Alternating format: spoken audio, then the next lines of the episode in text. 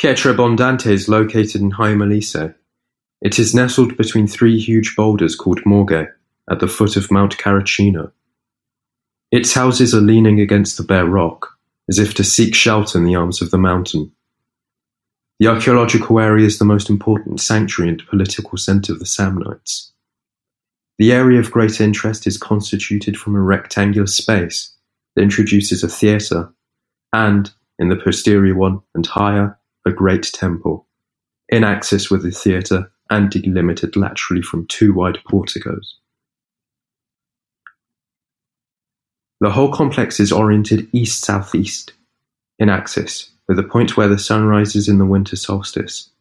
In this way, from the temple, it was possible to witness the birth of the sun on the left and have it at noon on the right, respecting precise principles of the augural discipline. The theatre is a real beauty. It consists of the cavea and the stage building. Of particular note are the stone seats in the first three rows. Each seat is in fact a unique block and has a backbone delicately shaped and rejected backwards, an absolute comfort. Worthy of the most modern anatomical armchairs and ideal to enjoy the green valley of Trigno on the horizon. Also, very elegant are the armrests in the shape of a griffin's paw at the ends of the first row of seats, and the powerful atlases kneeling in the act of supporting the globe, carved in the stone of the retaining walls of the embankment at the sides of the orchestra.